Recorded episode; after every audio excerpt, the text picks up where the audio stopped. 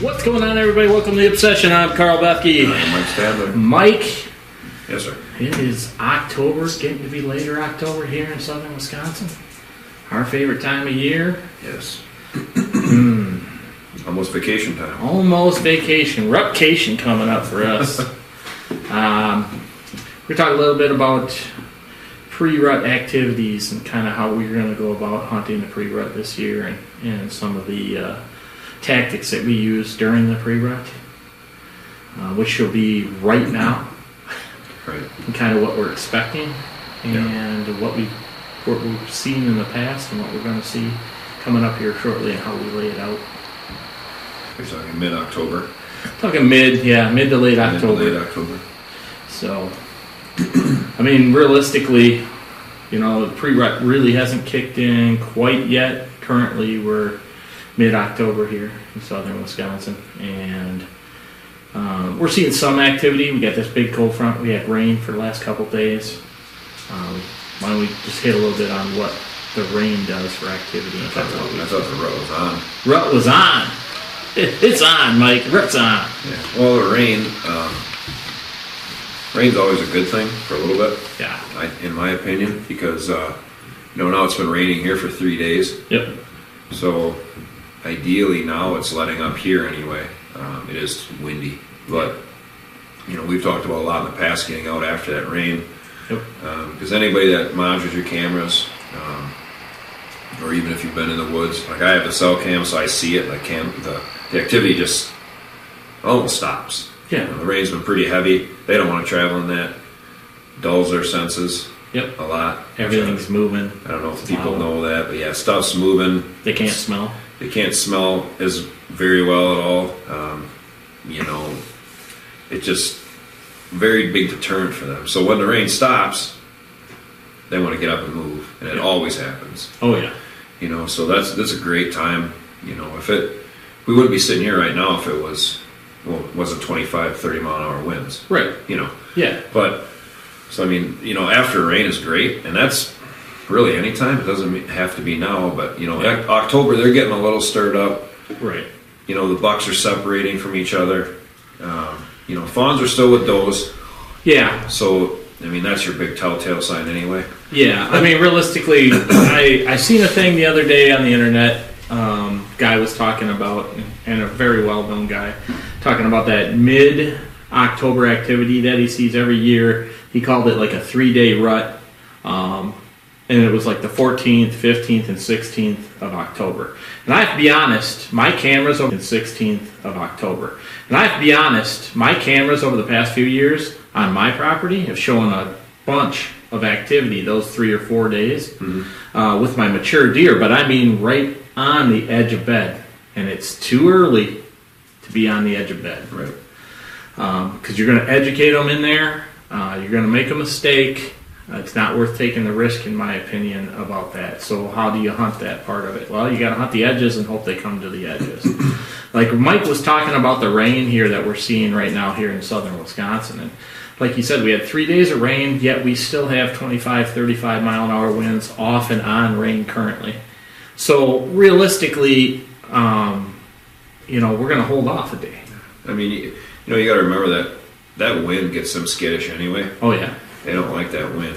Um, not saying they're not going to move, but they're going to be. It ain't going to be far. No. most likely. You know, like you're saying, they're going to sit on the edge of their bedding, Yeah. especially with all this rain. Very little movement to feed right back, Yep. so it's not a time that you want to go in any of those spots anyway. Yeah, I think what we're saying basically is you have such a short transition that you don't want to get too close to educate them and ruin your chances here when it's going to get better in the next week or two. right. I mean, Um, you know, I sat out the other night and uh, had a buck. Yeah. you know, a good buck, one of our good ones, come up, come up out of the bottom trail, grunting. I still can't believe you didn't shoot And I it. didn't shoot it. I will not regret it. I will not regret it.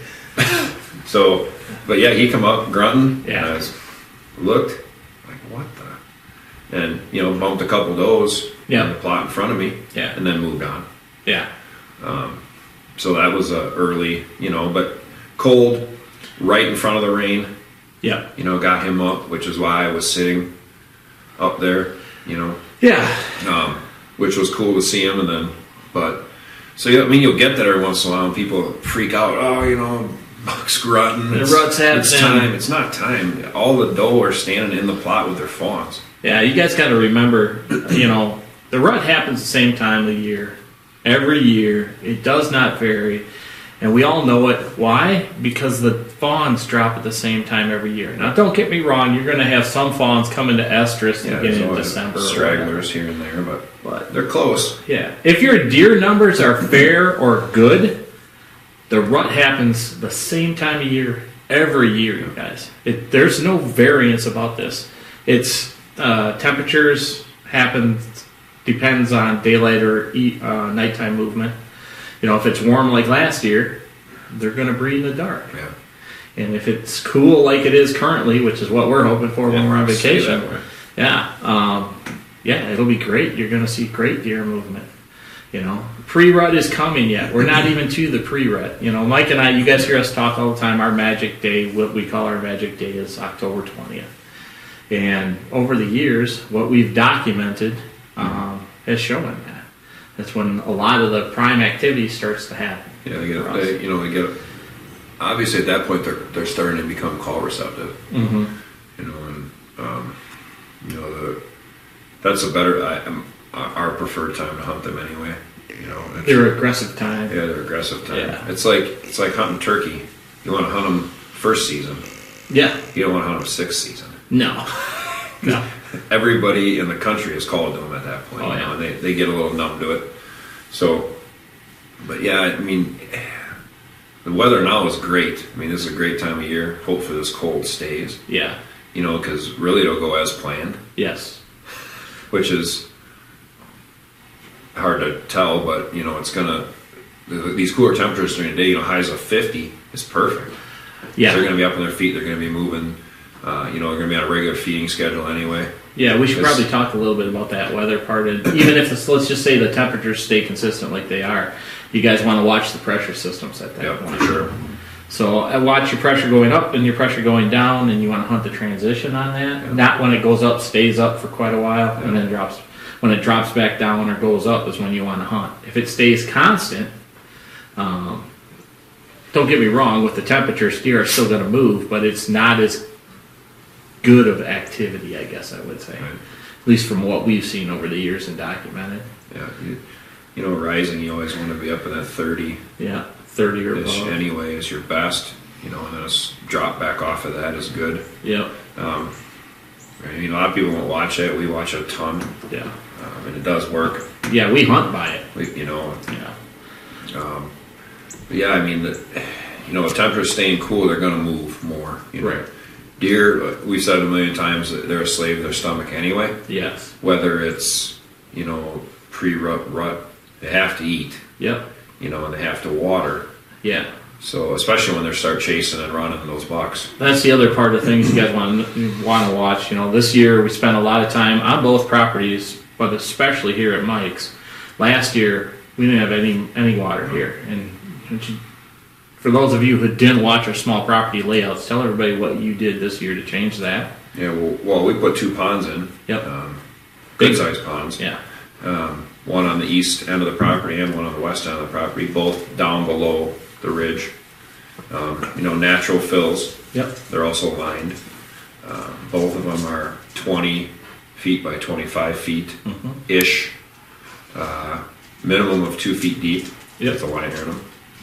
Um, and just the movement and the um, deer numbers that are staying here now, they're drastically changed. yeah, it's They're going way up. way up. Um, I mean, we were losing deer last year, Yeah, at this you time. know, because it, it was, if everybody remembers last year, uh, dry, no rain. Um, we had tons of problems with crops Yep. again. It- Like this way started out this year, Yep. but last year got real dry. I mean, we had warm temperatures late October. Um, and I, I only had small water holes. Ton of acorns. Yeah, a ton of acorns. Everything was dry. Yeah. Eating the acorns, not eating the food plots. You Yeah. know, and I got consistent deer every day in those ponds Yeah. watering. So I mean, they're a hot spot to sit. You think you're holding more bucks this year because of I'm it? holding a lot more bucks this year. I, I probably have the most bucks here that I've had since I've owned it. Yeah. And no, I'm not saying every one of them is some colossal giant. Right, right, But I have right, a lot of bucks here. Yeah. Um, And that's a good thing. and a lot of good shooters, a lot of good up and comers. Yep. Um, too many doe. Yeah. We always talk about our numbers. So, but you know that water, they gotta have that water. You know, and these these bucks now, I, I think a lot of people don't realize this, but like right now, you know, we're October 14th today. Yep.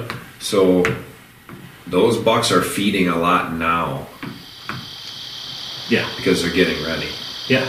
You know, it's going to happen for them at the same time. So, you know, think about that when you're if you are out hunting right now. You Yeah. think you're going to catch one somewhere because they're a little more likely right now to daylight themselves into some food because they're starting to get the dumb gene moving in Dumb A gene. little bit. The dumb gene. where they're chasing, where they get vulnerable. yeah. you know so that's why you could pick one off this time of year Yeah. you know, if you do it right you know again you don't want to bomb in and out but they're going to feed Yeah. I mean, they're going to get ready they're going to fatten up because they're not going to eat as much when they're running Yep. you know So, yeah, currently uh, on my property, we actually added water on my property also. We added two ponds. Well, I use uh, 100 plus gallon uh, cattle tanks, dig them into the ground. We put two in there, uh, moved a couple stand locations to uh, hunt those. Uh, they've been very productive again, too. Deer numbers on my property have increased also. Buck numbers, I'm going to say for me, are staying about the same for this time of year. Uh, we are currently still collecting bucks, both properties. yes And again, on my property, uh, we have too many antlerless deer. Matter of fact, last weekend, Mike and I took out three adult does in one evening.